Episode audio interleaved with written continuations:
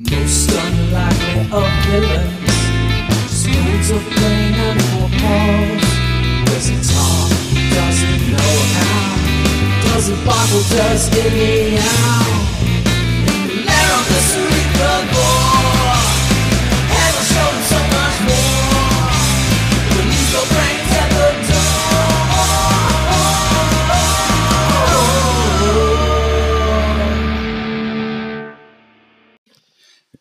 Aloha, gentlemen, the esteemed panel of Cerebrevore. This is Brian calling. Uh, I don't know if I'm the uh, the furthest caller because if you get Jules or someone else from out here, way way on the other side, uh, you may get someone further. But Brian calling in from Singapore. Yeah, just wanted to call. Say I really appreciate your discussions.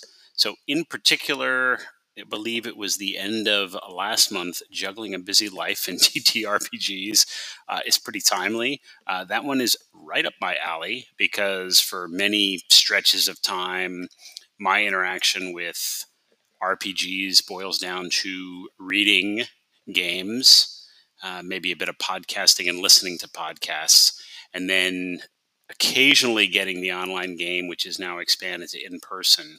So I do empathize with everyone else going through this. So, one thing I've found that has helped, and especially this has been true in Singapore, is finding stores, groups, meetups, etc., that are open to players coming and going, whether it's for one shots or even for, in the case I found here, a campaign. So, not just in Singapore, but back in Australia, we've got a group that meets at a, a coffee slash you know gaming location it's kids and adults, but it tends to be very one shot focused or campaigns where they know people will come and go just because not everyone can make it. And I, I'm finding this works really well, especially if it's a little bit more, I'd say low pressure. Now, again, it these tend to be public until you start going a few times and then you can build relationships but it's kind of eased the the, the I guess the pressure for me, um, especially because most of the other folks there are, are similar in that they've got pretty busy lives, and it may be hard to really codify this or or replicate it other than some some general guidelines. To be fair, in Singapore, we still kind of have four hour sessions set up and mostly because obviously like with many places you know you make an effort to get there you want it to you know you want to be able to, to last and enjoy it uh, but one thing i found is is it would do just as well for me um, if it was a bit shorter uh, provided you can start on time and I say this thinking about kind of some of the the weeknight sessions, whether they're in person or online. Again, I, I guess your results and your mileage or your uh, your your kilometers will vary, but I, I don't know. Just some thoughts here. Um, as I uh, as I sit here working away in hot, humid Singapore, uh, thinking about hopefully getting back to uh, the group this weekend locally in game. Cheers, guys. Hey, Brian. Thank you so much for that call. Of course, I'm Jason and Nerds RPG Variety Cast. Today's episode is a bonus episode. I've had strep throat. Um, I've had a. I'm recording this on June 17th, and I've had a fever all month since like the third and um, it's been a bu- pain in the butt. They've switched my antibiotics recently, so hopefully that's going to knock this thing down and get me back in action. But I've been really at action podcasting. We haven't been able to record very many episodes, but it's great to know people are out there listening. Brian, um, Brian, of course, now lives in Australia. American. I, I don't know if he'd consider himself an expat. His partner is an Australian, and they moved out there. And but he's at Singapore for work, I believe. Um, but yeah, I don't know. Um, you know, Minion, who was on a previous episode, lives in Japan, but you guys are definitely on the outer edges. And actually, we're planning on having Jules join us for a discussion. Um, tentatively, the subject of that discussion is alignment, so we're really looking forward to that. So yeah, we, we are trying to include people from all corners of the globe in this discussion. As far as doing, you know, for pickup games and, and getting people in there with our busy schedules, the idea of one shots and doing open tables where anybody could just show up and play. I agree with that. Personally, I like the idea of having pre-gens and you have a pre-generated party and whoever shows up that day just picks one of the party members and they play them and the party members advance normally. They get experience and all normally, but you don't necessarily have to always play the same person. You, you know, so that way the party is going to slowly advance through the adventure, but whoever shows up that night is going to take that part of that player or that player character at that that day at the table. And I know that ruffles against the feathers of people that like deep backstories and deep connections to their characters. But I think for a lot of us, if we just showed up, said, "Hey, here you're playing JoJo the fighter tonight, and you're playing Bobby the cleric," I think most people would be okay with that and, and just sit down and get into it, you know. And you have, and they can put their own little spin on the character if they want. And the key is you don't play them like a rental car where you, you you know you don't play them where you're trying to burn the character out or destroy the character, but you play it trying to survive. And um, you know, so the character's there for the next person. But if they're not, you can, you know, the GM can always make a different character between sessions. Uh, as far as the length, yeah, definitely for online, and I could see for weeknights in person too, two to three hours. And two to three hours doesn't sound very long, but online, if you're doing, say, theater of the mind, I think you can get a whole lot done in that time frame. Uh, I've got a good buddy of mine who actually was one of the first people I ever played online with. This is way before COVID. This is like 2016, 2017. And, he runs a lot of Barbarians of Lemuria. And he tends to run two hour sessions. It's all theater of the mind. He might draw a sketch and put it up. We'll do it with a you know video and voice chat only. Rolling dice at home, paper character sheets, all that. And we get a lot done in those sessions. We really do because you're not fiddling with the VTTs, you know. And, and I, th- I think we get a whole lot done. That's not to say you couldn't get a lot done with the VTT too if everybody is familiar with VTT. But if you have people asking where's that button and, and trying to learn the system at the VTT as you're going, I think that slows things down. But yeah, no, I think those are some great ideas, Brian. Thank you for sharing them. Anybody else, if you have thoughts, call into Cerebrevore. we we love to get calls from people. We love to answer them. Because of my strep, I have been out of it. My voice is just starting to come back. So I am not part of this discussion coming up, which is fine because I have no experience with organized play. Um, I've never done that. So it's a very interesting discussion coming up with BJ, Karl, and our friend Matt. So I'm going to let you guys listen to that conversation about organized play with D&D, and we'll talk to you next time. Take care, folks. Hey, everybody. Welcome to Cerebrevore. This is uh, BJ, uh, Boyd of the Arcane Alienist podcast. Uh, today, we're going to talk a little bit about living campaigns, organized play. Uh, I'm joined by Karl Rodriguez of the GMologist Presents. How you doing, Karl? I'm doing great. Just uh, and we have yes, well, just ending our uh, awesome uh, Abomination Vaults Pathfinder 2, which you and our special guest participate in. Right. And to, we our special guest today is is is our buddy Matt, who uh, plays in Pathfinder and several other of the games that that are he's not a podcaster, but he hangs out with podcasters uh, to, to play Pathfinder and other role playing games. Um, uh, you might know him as at urx on, on various Discord channels. How are you doing, Matt? Doing well. How about yourself? Doing good. Doing good. So, um, we don't have a whole lot of structure for this discussion. We're kind of doing this on the fly, but we, we wanted to talk about uh, our experiences playing in, running, being part of organized play, and how that may differ from uh, your own your home campaigns that you do, you know, at home with your friends or online with your friends. Um, so that's where we'll get the the ball started. Um, Matt, since you are our special guest, and also because I know you have done a lot with Living Greyhawk, which is one of the first first organized campaigns, and it was one of the, I think one of the more long lasting ones. Why don't you tell us a little bit about what was the setup for that like when you were were a part of that?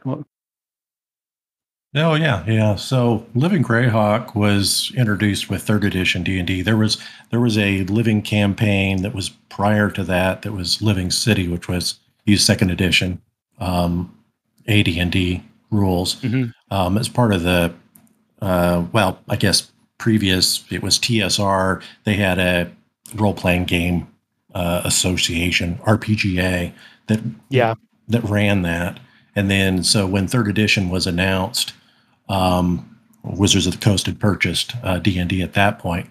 They were going to release the new edition of D and D, and they were going to start this shared campaign. They called it Living Greyhawk. And third edition, they used Greyhawk as the the standard default setting with all the gods and stuff. Um, it was a really interesting way they had that set up because they had used the RPGA um, membership list to figure out how many people had registered in the different areas of the world. You know, this, these states had more people and, and whatnot. And then they split up the, uh, um, they kind of had a top down structure with a circle of five or circle of six uh, people that worked for Wizards of the Coast. And then under that, there was a triad in each of these different regions. And so where I was at, um, North Carolina, there was North Carolina, South Carolina, Georgia. We had Grand March was was our region. Uh, Virginia, West Virginia, Maryland were the Grand Duchy of Jeff, were all the against the Giants adventures. And so each of these, you know, you'd go to the conventions and you could play these games and you started out as a first level character. Um, they did have a lot of uh, rules to make it where, um, you know, to, to keep people from cheating, you know, kind of a thing. Um, they used a, a stat pie, and then uh, you know you'd go to these conventions. It was it was it was entertaining. The uh, um, that ran from like 2000 to 2008. Um, I think fourth edition came out or was announced around 2007, maybe. And they kind of moved on to the next one, which was Living Forgotten Realms. But they also had Living Force, which was the, the Star Wars one. Mm-hmm. Um, Oh, they had like a living jungle, right? Like I thought they were something. Yo, they had they had. Um, I was gonna say the Texas Oklahoma area where Karl and I would have been in, or it was uh, the Bandit Kingdoms. Yeah, that was Bandit Kingdoms. Yeah. And but I think with the idea was, if I remember right, because I I think I checked it out. I never got a chance to actually go to an event and play because I there was no game store where I lived during that period. Um, if you're playing kind of in your home game store, you're kind of a adventurer in whatever region, the Bandit Kingdoms or wherever you would be. Yeah. But if you if you happen to go on vacation or go on a business trip or or some reason find yourself in another part of the country, it, it's kind of the idea that your character had traveled to that region of the Flanaess and the, yeah, that, picked up an adventure is. there. And and that that really was a big draw for people. We would we would drive. Well, I was telling you just the other day, me and one of the other guys that plays in Karl's uh, um, Twilight 2000 campaign. We went to Alabama, um, flew over there for a convention, so that we could play yeomanry modules. The um, whatever the free. It was a very libertine, libertarian uh, uh region, um, and uh, we went over there specifically your, to play those modules. Was your was your loot given to you in cryptocurrency? Sorry. They, I have a question, Matt. So uh, you can finish your thought, but I had a question about what, something you said when you're describing the living Greyhawk. But go ahead and finish your thought here about so the, the way that they had that set up, every character you could have multiple characters. They all started out like uh, at level one, like I was saying.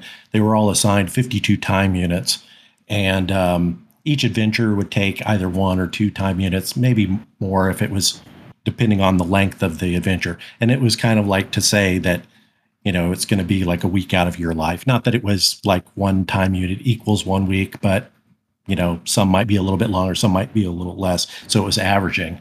And then um, if you were playing out of region, then um, you actually had to be physically there. You know, you could you couldn't play. So I never played any Bandit Kingdom adventures. That was Texas, Texas and Oklahoma. Um, in fact, there's a on Amazon. One of the triad members uh, for uh, Bandit Kingdoms wrote up a whole self-published book on the Bandit Kingdoms, the whole Living Greyhawk campaign thing.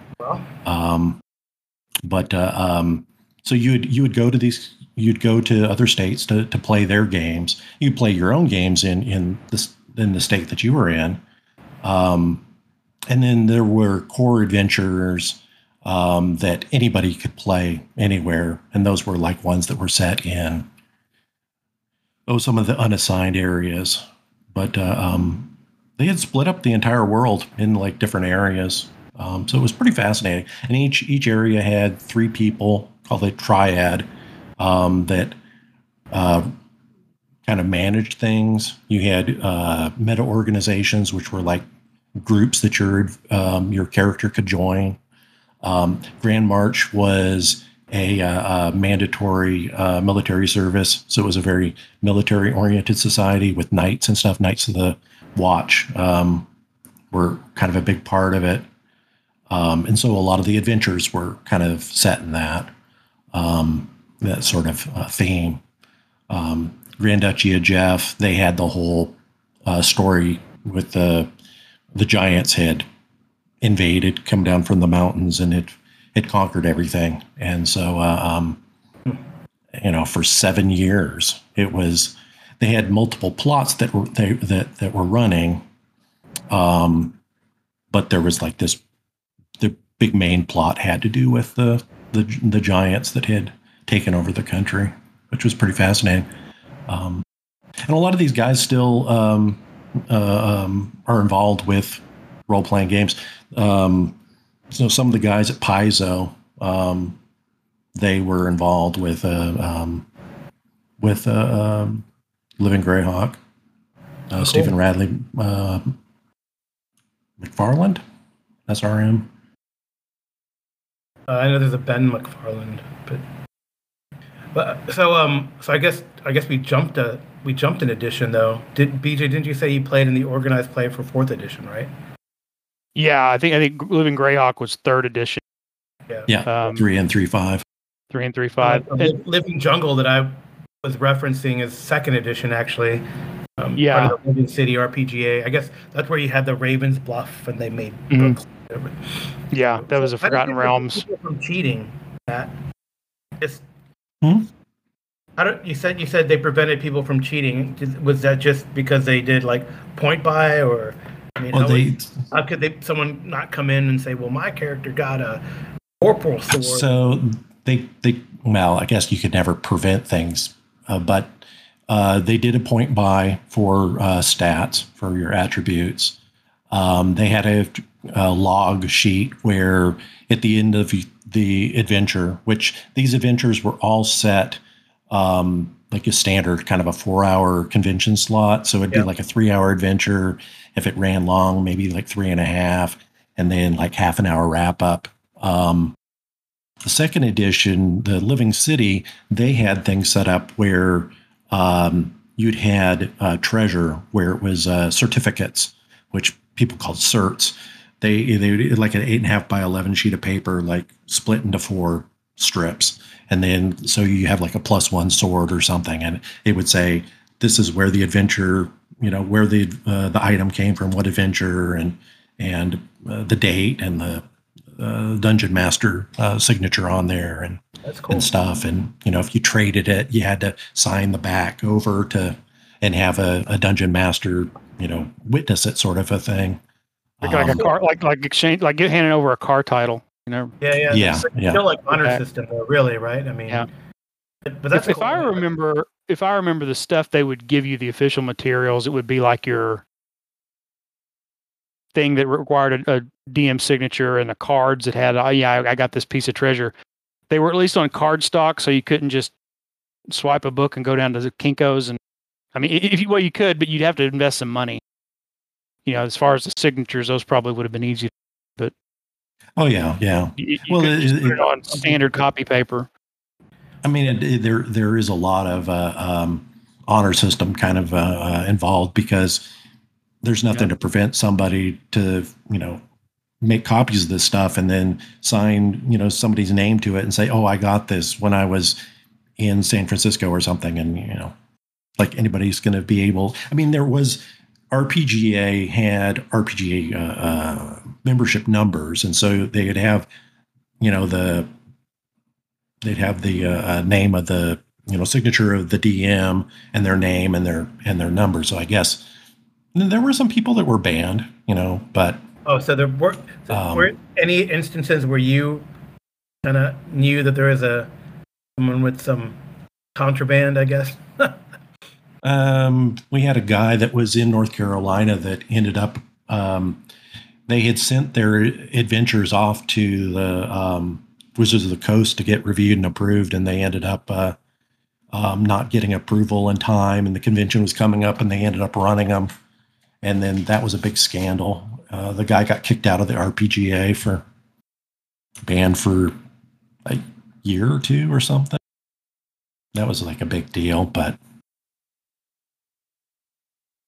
but then that ended up kind of going away. The second edition, the Living City campaign, they had these certificates, and um, it ended up getting a little bit goofy because you would end up having these tables at conventions where because there wasn't enough tables um, to kind of like set up where you had like a high level table high level characters and a low level uh, you'd have a mixture of, of high and low low level characters at the same table and then you'd have these high level these, these people that had played a lot and they'd have just like a three ring binder full of these certificates of you know magic items and whatnot. And they'd be like oh oh i've got some extra magic items you know i see that you just started playing. You know here have a bunch of plus three swords and you know whatnot. It's like first level characters that were like oh well boy. Yeah, it's very monty hall i guess.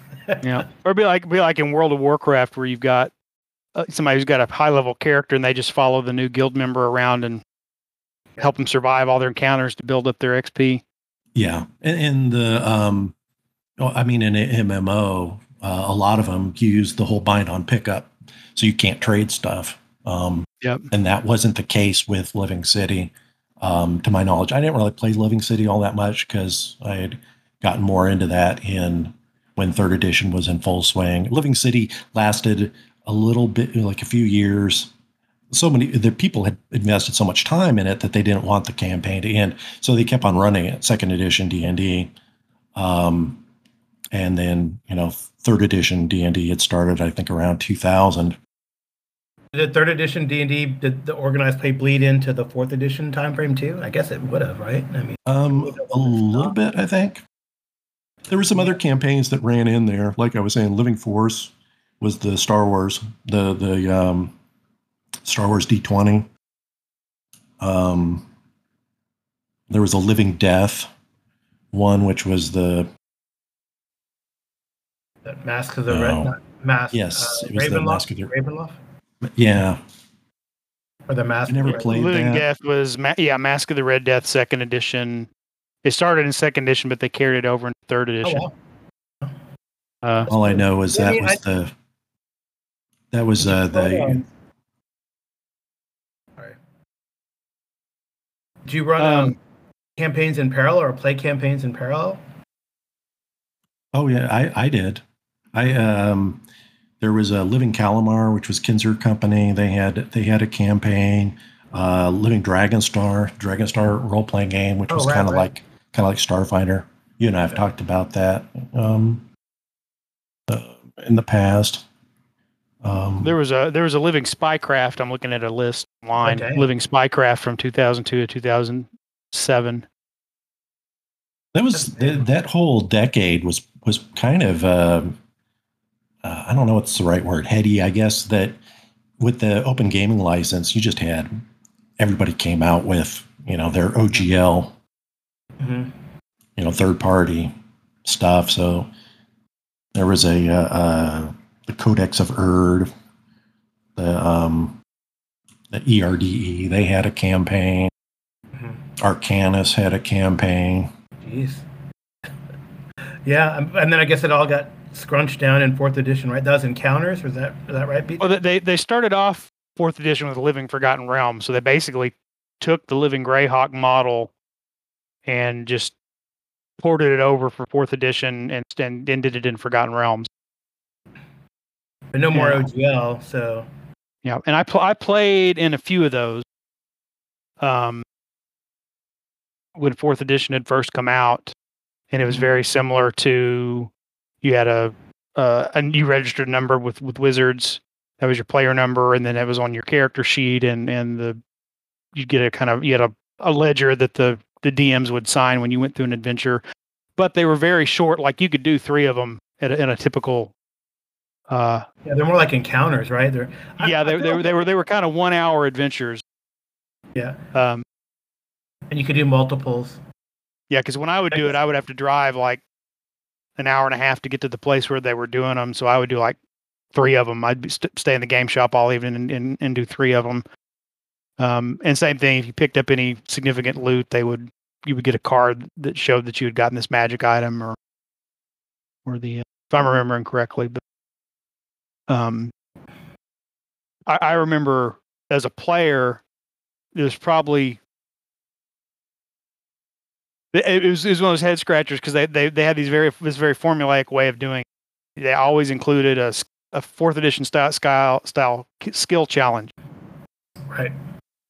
And if anybody who who who lived through fourth edition goes knows that I don't even know that the game designers understood how to do a skill challenge because every DM who is supposedly met like before the night and looked at all the campaigns and, and played played each other ran each other at the same event, none of the DMs would run the skill challenge the same. The way it's described to do in the player's handbook is different than the way the DMG describes it, and is very different than what Wizards design team would tell you on on social media when you'd go, "Hey, how does this supposed to work?" So, but that was really funny because I can remember doing three ska- skill challenges over the course of three hours, and each one of them I didn't even know I was doing a skill challenge because um, the the just didn't make like and the DM some of the DMs are having to like telegraph I need you to pick a skill and tell me how you're going to use it.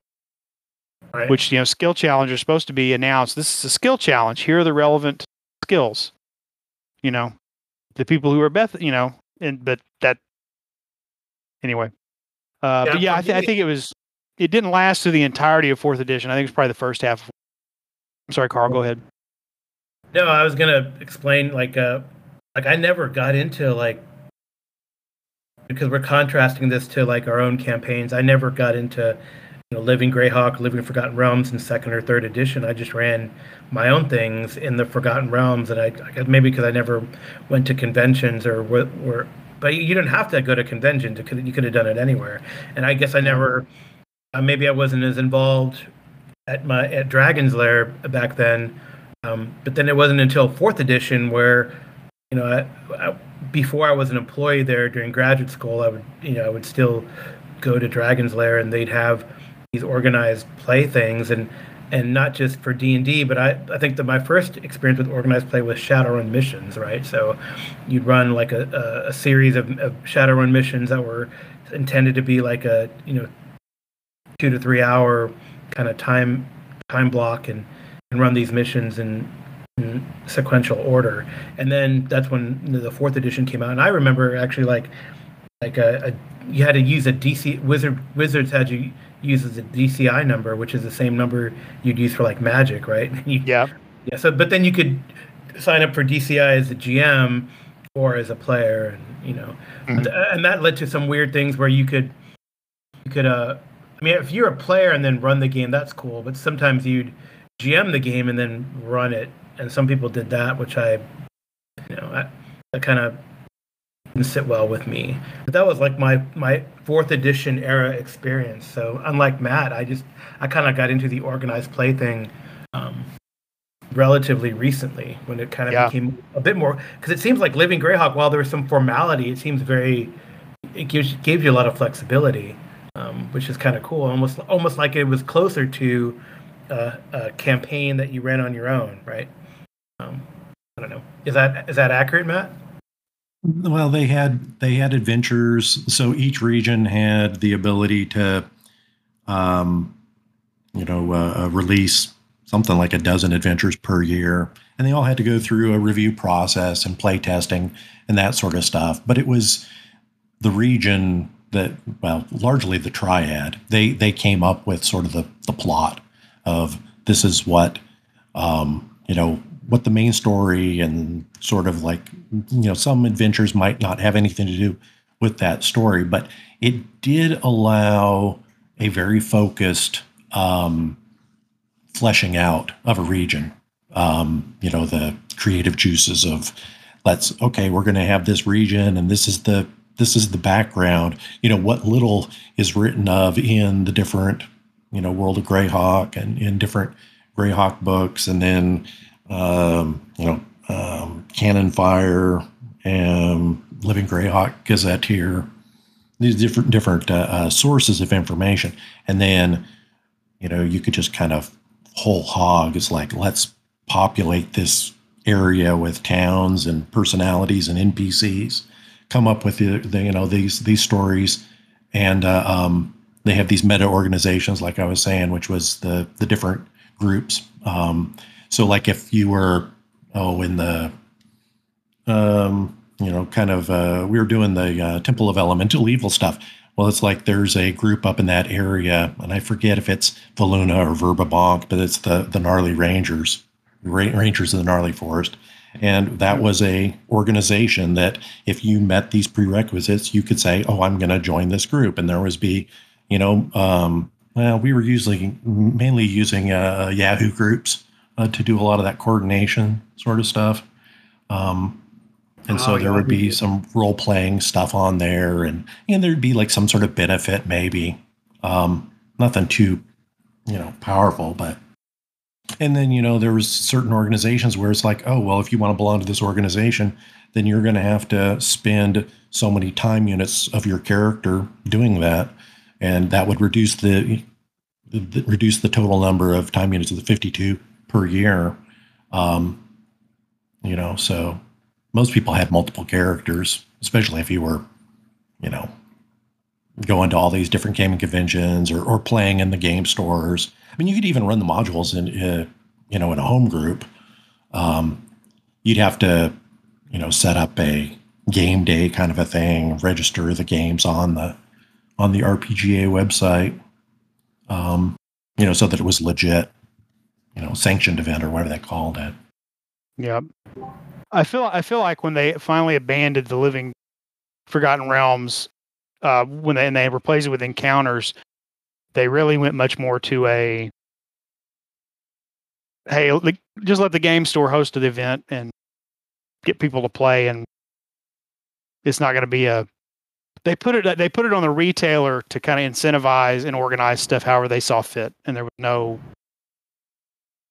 Yeah, there's no continuous story really. I mean, yeah. Um, so I mean, there's sure there's shared adventures, but there's no like like what what Matt said is kind of in a way like what we talked about having a shared universe that these yeah people came up so, with. And so you would, universe, and there's like a meta plot uh, that and and all these people that that's kind of the way I felt like missions was because when you fill out the form for missions, then you say what happened, and then at the end of the season, uh, it would they would go okay, this is generally happened uh, you know, and all these, you know, 55% of the group did this or that, and then that's how they would construct then the next season based on on that, right? So yeah, I thought was kind of yeah, yeah. They would do uh, the typically the way that I saw it was the premiere event, and usually the uh, for Living Greyhawk these adventures were would premiere at a gaming convention uh, yep. in that in that particular area and um, they would take the results. So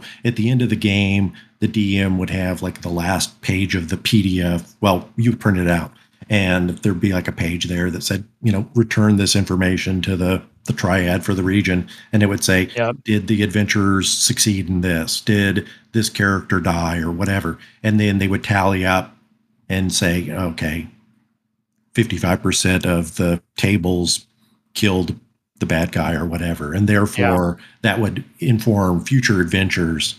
Um, you know, provided that they weren't just pulling the wool over our eyes and just saying, "Yeah, this guy's going to escape" or something. I guess that's always a possibility. But uh, um, yeah.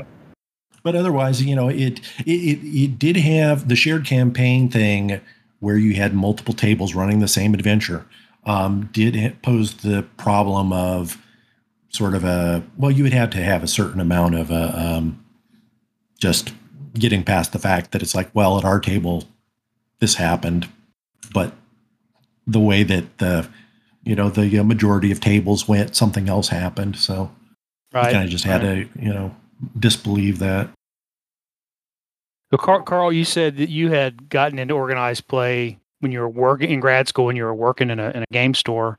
Yeah. And that was that was was that living Greyhawk or was that by the time they had switched over to encounters? No, that was encounters. You know. Okay. Did you did you run encounters or just playing them or? Go ahead. Sorry. No, I ran I ran encounters and played in them. Um, you know, I usually play in them through you know, and then run them myself. You know, learning how to do that, or or the yeah. other way around. You know, run them for some players, and then they in turn would. But we never had the. We there were people who were notorious for you know GMing and then running and trying to get their know, DCI points or whatever you would get. But Yeah. I, I wanted to amend that what I said about missions. It, it is much like Matt said, is you know you'd have I think they came out like monthly or or every other month, and you'd have to report it, and then that would be would inform the next year. Which I thought is really cool. Yeah. You know, It's kind of it is- Mhm. it, it is embodies that sort of living idea.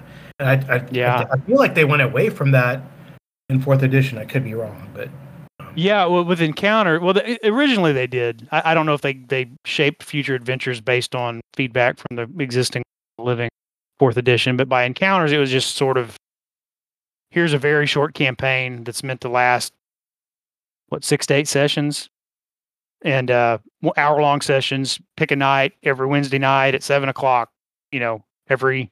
I think initially they wanted everybody to do it on Wednesday night, and then they started. It was more like, hey, as long as you're do it whenever you want. We're not going to check on you and make sure that you actually did it on Wednesday night. Um, I think the main thing they were just trying to encourage retailers is not to have it compete against Friday Night Magic. Uh, right. but but they were just in- have to send in all the reports of all the games. I remember having to do that, right? So yeah. So you would get your you would get your credits as a play as a as a with your DCI number playing, but as far as how long the session took and how many people played and that was kind of between the store owner and the whoever they got to, to DM the game. Uh, I remember there were DM rewards for that, like we would get we get special, Yeah. you know, extra materials, tokens, and too. the store would get rewards too. Like Yeah, but the store bump- would- It wouldn't. They wouldn't bump their you know premier store status stuff like Magic did, but the store would get special promos here and there. Yeah. yeah, I, I didn't know so much about the retailer because I just had a friend who ran a comic book and game store, and I was like, I'll do, uh, yeah, I'll do it. He said, he said, I need somebody to DM this. Okay, I'll do it. Yeah, Um, I I had a lot of time, but Coordinator. It- so huh? I was like the events coordinator. You know. Yeah, we did good. We got the table got so big, somebody else had to become a DM. Mm-hmm. Uh, there for about for about six or six to eight months, we had like twenty five people. You know, we would both run Yeah. two sessions of the, and it, it was kind of rocking and rolling. So, I, you know, fourth edition didn't overall do well, but in the little corner we were in there for about a year, we did some. People were having a good time, and it helped build a community. And I made new friends that I then invited to my home campaign when we had openings. Um, but I know that additionally, the encounters were sort of set in the generic fourth edition setting, but they had a lot of Greyhawk lore. They they never really said this is this is Greyhawk, but they had one based on like the Lost Tower of Inverness, and they had one that was based on, you know, Lost Magic that was developed by Everard. Um, and then then towards the end they shifted more to to Neverwinter being the setting and having it being a, a Forgotten Realms based thing. So um, yeah, with that one it was pretty easy. What? No, go ahead. Yeah, I ran the Neverwinter one. I, I didn't run the the book because they had a, that was probably the first time they published. They they gave you a Neverwinter Encounters adventure, and they co-published a Neverwinter source book where you could have your own adventure.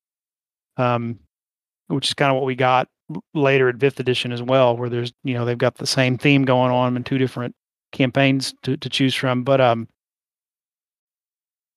yeah, I had a good time running. I felt like you know they were short, easy to run adventures, and you got them a couple weeks before you were supposed to start running them, and had time to prep. And um, there wasn't too much paperwork on my end as the DM, but I don't know what the store owner had to do when I left for the Store night. owner- the owner didn't do it. They'd give it to one of the employees. Well, where I was at, the store owner was it was like him and, and, and we had, he had him and his wife, and they had one guy they paid. Yeah, I mean, I remember running encounters with for Eberron too, though. So like there was some organized. Yeah, play. yeah, they did do some Eberron, and once they you- released, and I- they did some Dark Sun too. Yeah, yeah. This, I think for each book that they, because I mean, really, like fourth edition did like one GM's book, one player's book for a whole host of settings, right? So, Yeah, did you experience any encounters, Matt, or were you kind of?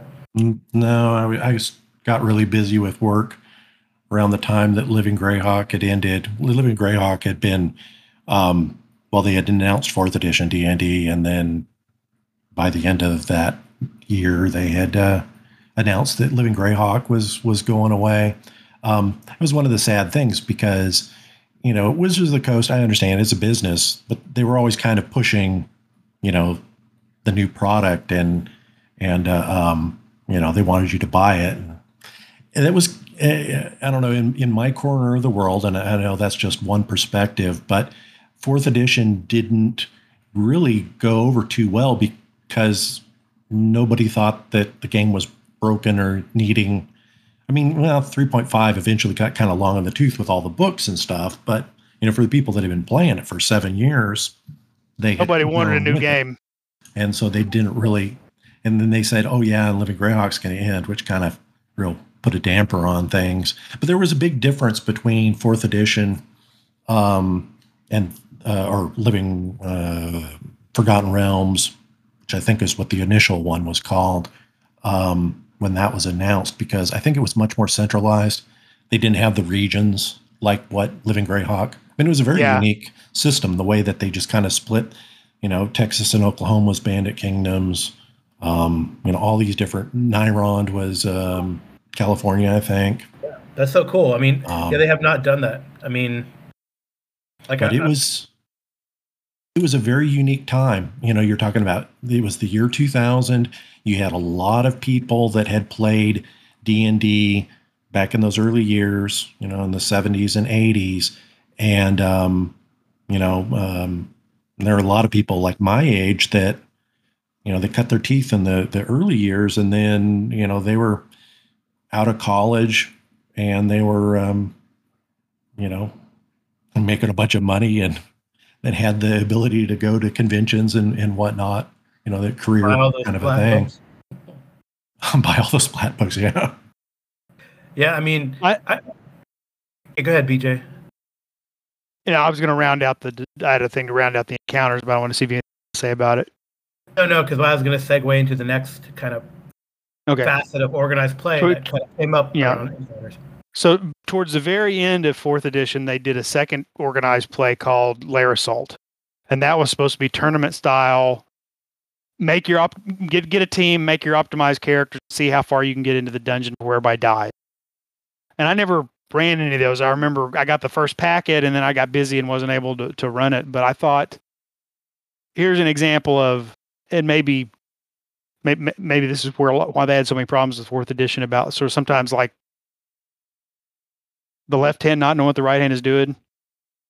They had just published the Neverwinter campaign setting and given you a resource for Neverwinter as a sandbox and said and, and, and gave you some figures that you could you could decide as a DM is this a hero, a villain, a neutral party, is this a benefactor or a potential ally? You decide as the DM this is your lore now. But then they published a lair assault where one of those figures was the villain. And I know, I know, I know. You can just say, you know what, he's not a bad guy in my campaign.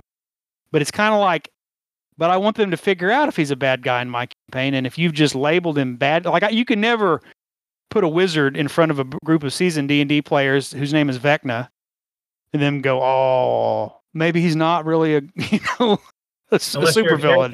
Unless you're a character in Stranger Things. But that's right, right. That's another podcast. Yeah. but, but, you know, there are those classic D and D. You know, right. Did you hear about the the, the new the new church of um? You know, you're. She sounds good to me. If you're in Krynn, you know, no, no, so you can't do that if the, if the spoilers yeah. are out. So, but I never ran that. But I know they tried to bring that back, and then I, I don't know if that wasn't popular. If it was just that was the end of fourth edition and just died died on the vine with the rest of the edition. But that I just didn't want to note that was one other kind of organized play they tried co- alongside encounters at the end of fourth edition, more of the tournament style. See how long you can last in the in the dungeon of death. Yeah, and I think what picked up that slack was uh, Paizo with Pathfinder, right? And they Pathfinder yeah. had a pretty strong organized play that's still going strong in Pathfinder 2. And of course, they have the branch branch that was Starfinder organized play. And mm-hmm. uh, yeah, those those are kind of. I mean, it, again, it doesn't seem like it's it's as unique as as as Living Greyhawk was, but you know, it's a it's a it's a model where you know, much like without the the kind of there's a meta plot, and you can take your character anywhere to whatever or you know whatever convention or or online. And and actually, I think what was cool is towards the I mean, at least somewhere in that organized play, one of the seasons, they decided, well, let's just let them play whatever they want, and you could actually, you could actually uh, um, report your like adventure path games. So, you know, you would get. I mean, I don't know. You wouldn't necessarily get like I don't know what kind of credit you'd really get, but you know, Mhm. just wanted those reported and wanted to kind of get to see what people were playing, what was going on. Yeah. I think Adventurers League has kind of picked up on some of those ideas. Yeah. Um, I, th- I think I think Wizards of the Coast learned a lot about the things they done they did wrong by seeing what Paizo did successfully. Yeah, yeah, and and both the both of those Adventure League and and Pathfinder Society are going strong, and there's all there's like Yeah. a meta plot. There's factions. I think faction play is something that's fascinating to me. Yeah. And I, I but, uh, no, they really didn't have that in missions, but I, from what I remember, but they definitely had that.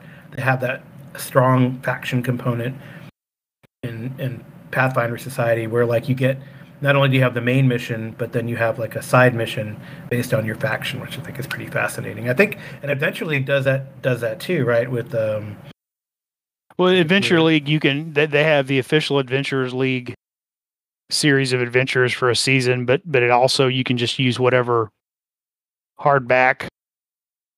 You know, like like the big first one was Tyranny of Dragons, where you could play Hoard of the Dragon Queen and, and Rise of Tiamat, or you could play their one set in the Moonsea region.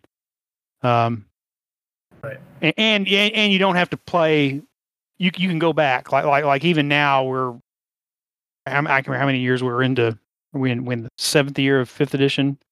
Um, you could go back and play the first one as an as an organized adventurers league at your local stop store with your local group, and it still counts as an adventurers league adventure. You don't have to play the one that they've just published and that's kind of out right now. Yeah. Um, Matt, did you ever get involved with any of the Paizo organized play? Uh, a little bit. Um, I remember um, it, not nearly as much as I did with Living Greyhawk. Like I was saying, around the end of um, 2000, into 2008, 2009 or so, I just got so busy that that I kind of just started doing home campaign stuff. Um, but uh, um, Did- they Did, you run games for for when you were doing Living Greyhawk? Uh, very rarely. I actually had a kind of a sad story about that. I was at a gaming convention um, in the uh, Raleigh area, uh, North Carolina, and I had a, an open slot. There wasn't anything that I was doing. And this guy, one of the organizers, came up to me and said, Oh, you know, hey, um, we had a, a no show. There's no no DM for this game. Would you mind running it? And I was like, Oh, wow. You know, it's like, let me uh, do you have a copy of the adventure you know it's all printed out i have by 11 paper and so i'm reading this thing unbeknownst to me my wife had gotten uh, won a raffle uh, for uh, a, uh, a seat at a table that dave arneson was running and so i ended up missing my chance to to uh, Oh. play a game with dave arneson oh no, did your wife go to play in the game with Dave Arneson? no no but um but Are you yeah, guys um you guys ever looked have seen any of uh Jim Davis who does the YouTube channel? He calls himself the Game Methuselah. He he was there on the ground. He was a college student when D and D came out, and he's been. But he has a fun story about him and his friend just completely ruining one of Dave Arneson's con- er, first convention games by by betraying the people- party.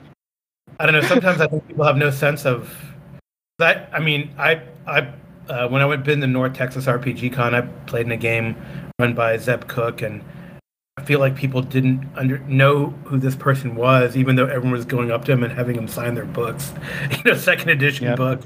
Like I had him sign my my uh, my old OA book, and and uh, and then they they were still like, you know, asses at the table.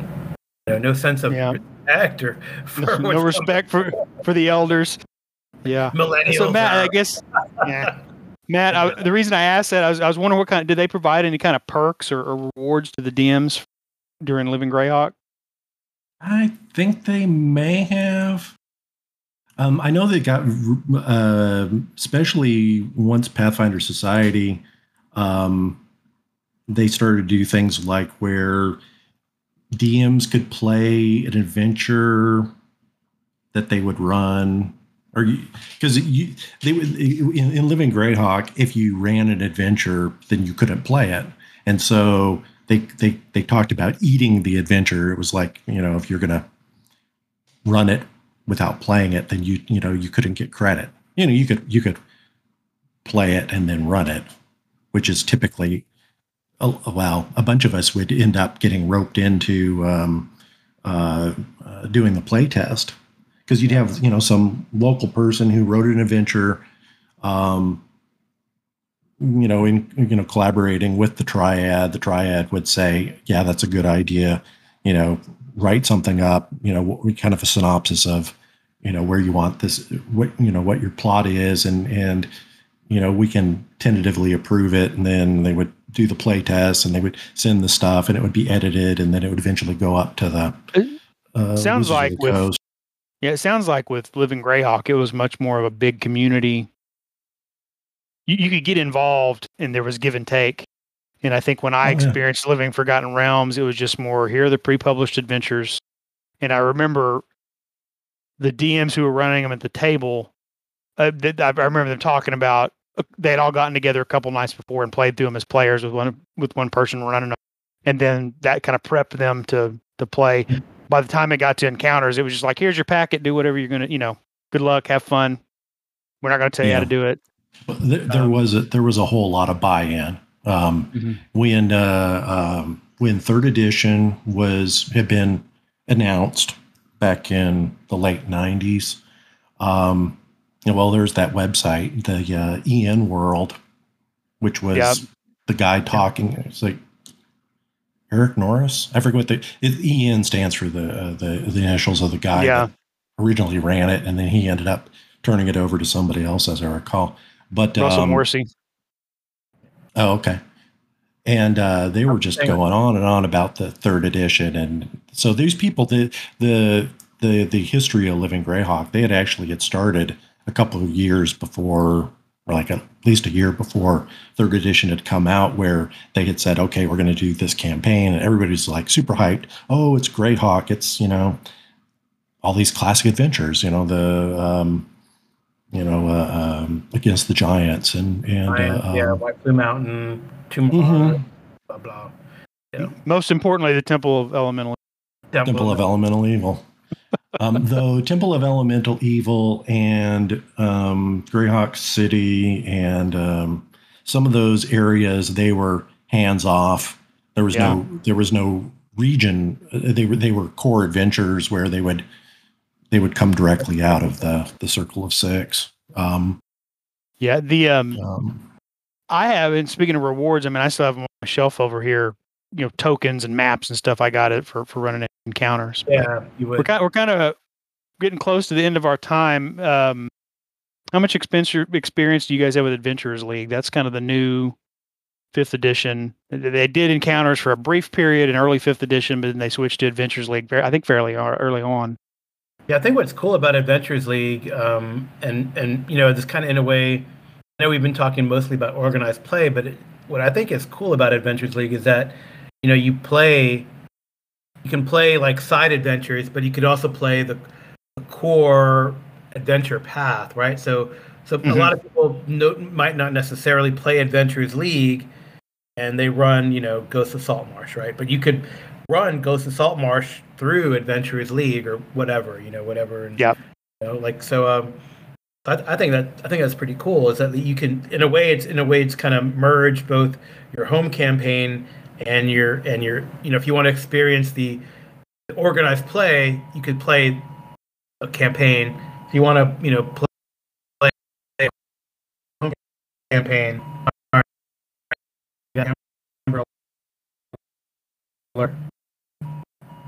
You kind of, I don't know if it's going to be garbled on the recording, but kind of garbled there on my end. I don't know. So, oh, really? But you're, yeah. But I think you were saying you can, you can play Adventurers League with the published kind of hardback modules they market to everybody, or you could play the ones that are specifically developed for Adventurers League. I know when I've gone in and played a few times, they've always been running the whatever the hardback is that's kind of freshly out. Um, but uh, I, I know some of the things with it yeah, groups. That, I know that groups that run that, at least at, at, at Dragon's Lair, uh, groups that run mm-hmm. that, they get like advanced copy and they they run through it, you know, beforehand. Yeah. So, which I, so then Yeah. you know kind of a preview what's coming out. So um, that's one of the perks that we're talking about. But I, Yeah. that, yeah. You're, I- one of the- Sorry about that. I, I think I cut you off. What were you saying? Hey, we're, we keep interrupting each other today, BJ. Even in the I know. I think there's a little lag between our, our feeds. maybe. Um, I know when I played, and I haven't done a lot of Adventures League. When I've gone and played, I've enjoyed it. Um, it's usually it's usually with some new nov- novice players where the, the some have never played and some have only been playing for a little while. Uh, tend to be younger players a lot of times, you know, teenagers, college students. Um, which I don't mind playing with younger people. It, it doesn't bother me, but um, but I I, I uh I know some of the more controversial rules have been you can only use one one supplemental book and the player's handbook to build your characters, which creates some a barrier to some of the more interesting character builds. For example, like uh, the uh, the Genasi is in one, not in the player's handbook.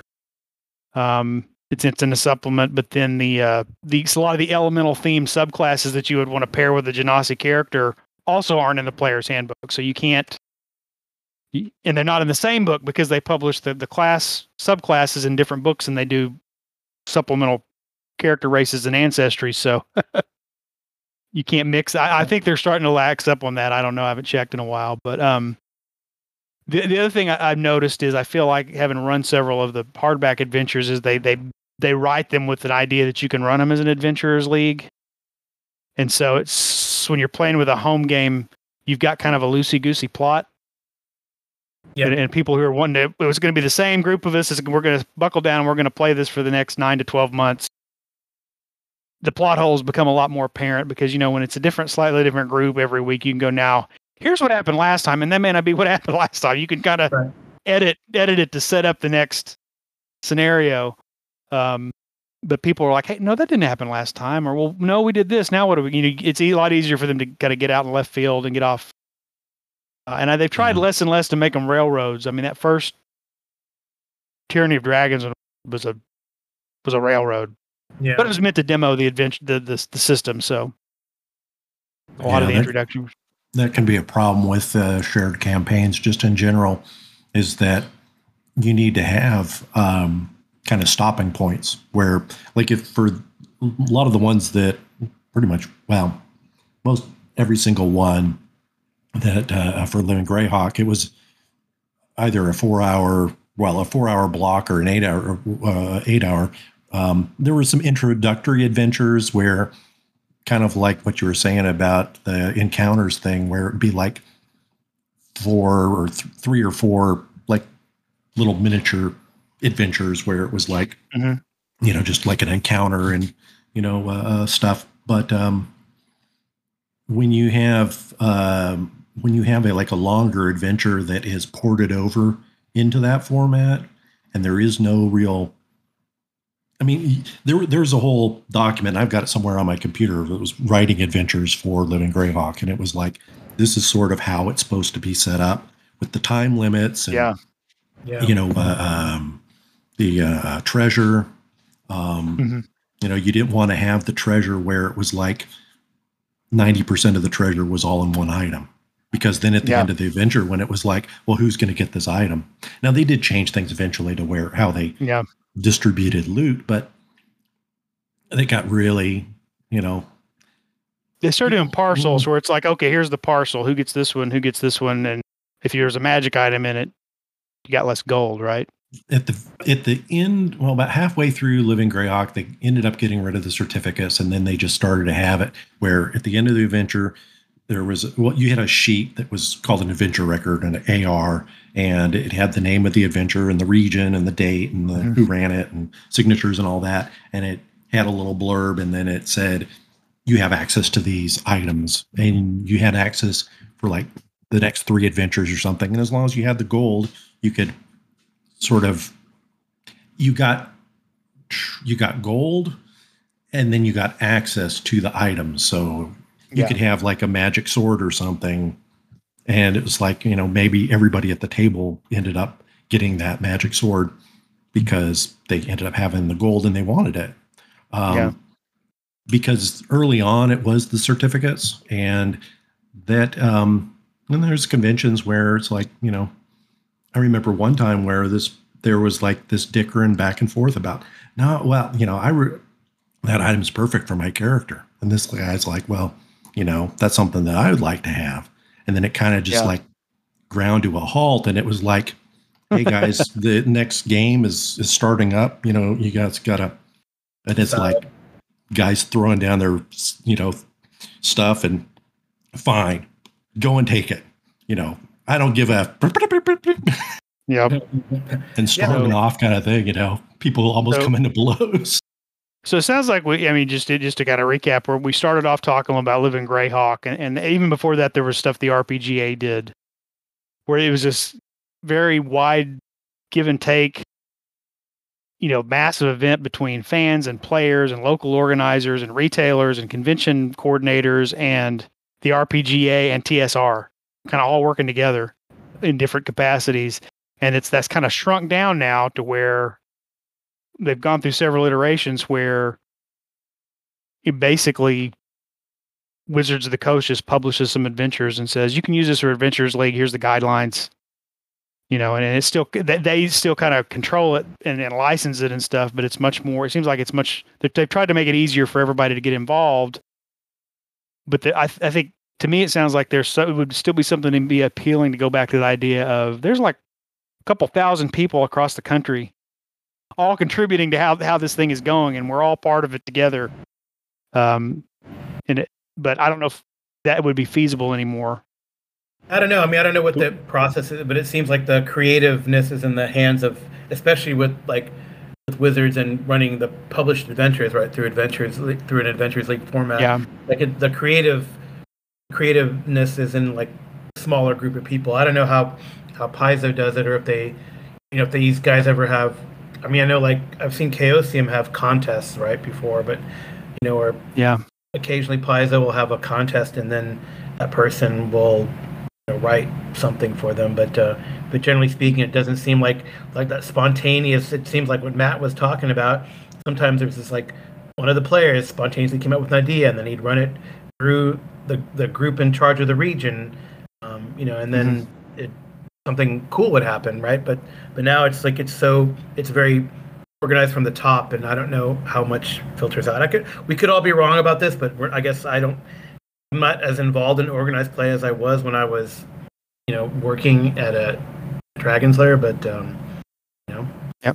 I can't remember if if Liren from from uh, updates from the middle of nowhere. I can't remember if she had said on one of her things that she had done a lot more Adventurers League play. I um, I may be misremembering that. Um, we should we, we could use. I don't know if she's following Cerebrevore, but maybe she'd give us a call if she if she hears this. yeah. I I, I can't remember if, if I know she's mentioned it, but I can't remember if she was me and she had done a lot of it or like she had tried it times. Yeah, I know Jules runs a lot of public events in different regions. I don't Mhm. know if she, I know she's run a lot of published adventures, but I don't know if she does it through like the Adventures League or organized play format. And of course, she runs her own stuff too. So Yeah, cool to hear from from her as well. But and you guys, th- th- those are a couple of podcasts of kind of the, the anchor community. That's that's Jules from NZ, uh, who she's all the way from New Zealand, and then Liren who does updates from the nowhere, middle of nowhere, all the way from Virginia. yeah, Um, so we, we've been going on for a little less than an hour. We probably need to wrap it up. Any Yeah. any uh, Matt? Any final comments? Any final thoughts? Not really. Okay. Karl, Karl, you got anything you want to go out No, on? I, I mean, I guess I'm, I haven't been as much into organized play recently, and um, I I would might. I mean, I was talking to Dragon's Lair the other day, and they're like, "Oh, we really would like someone to come in and kind of reboot our their Paizo organized play, so Starfinder or or PF2." And um, of course, as you know, with any edition change, there's a lot of people who you know shake their fists at the at the change. So I think it's probably suffered a little for Paizo, but um, yeah, but I mean, I might get back into it, and then I'd, I'll let you guys know. But uh, I, my experience with Adventures League, I mean, I don't play as much, much 5e really. So, Um, it's been it's been far and few between, and I'd rather I'd rather much run like a full adventure than these short short you know not really very very I would say very railroady because I guess they're convention style or organized play style type adventures. So Yeah.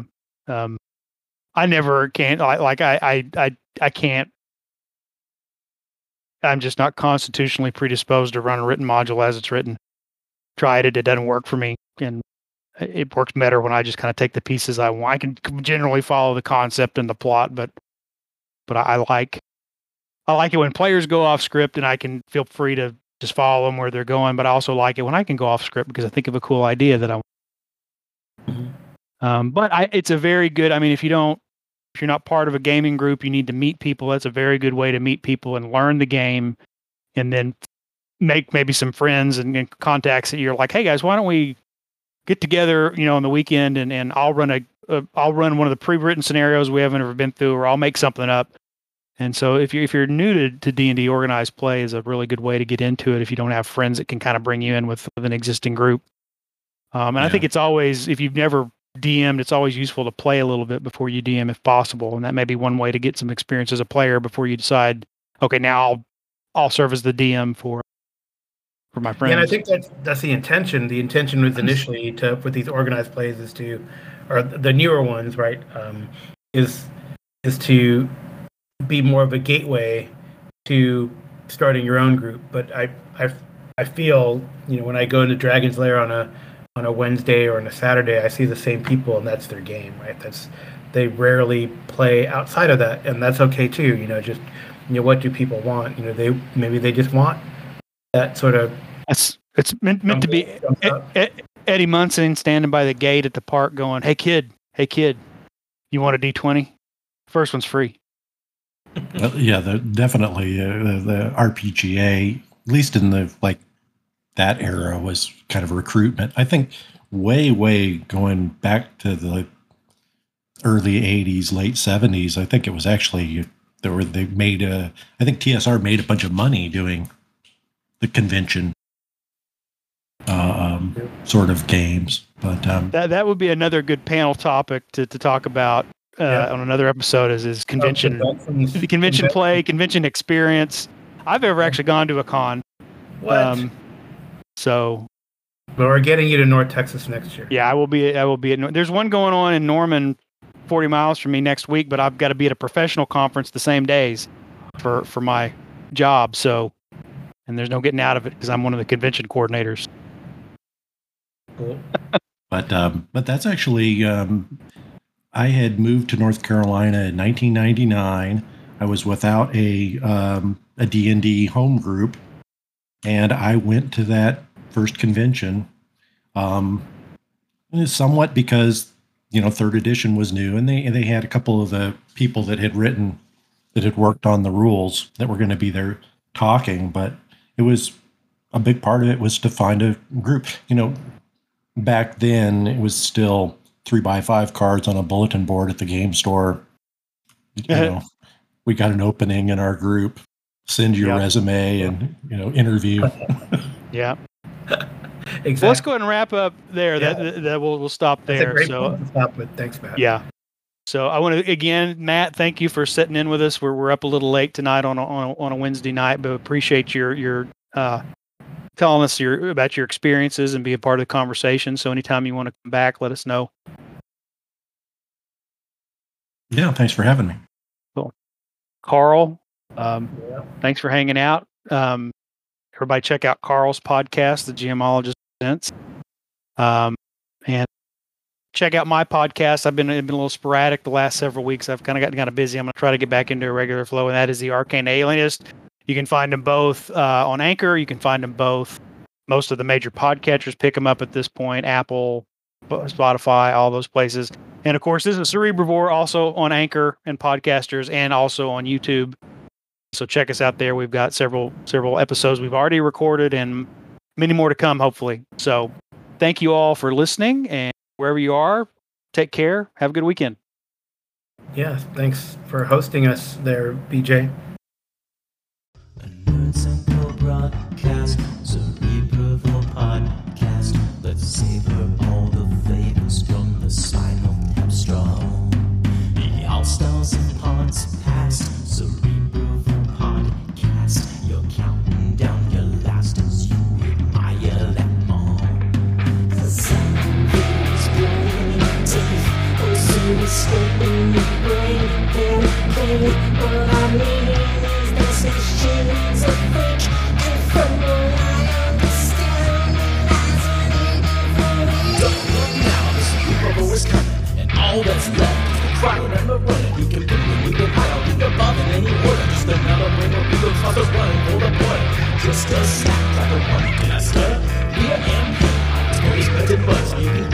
on a biggie, and these monsters never see it. See it when the mirror of the movies is free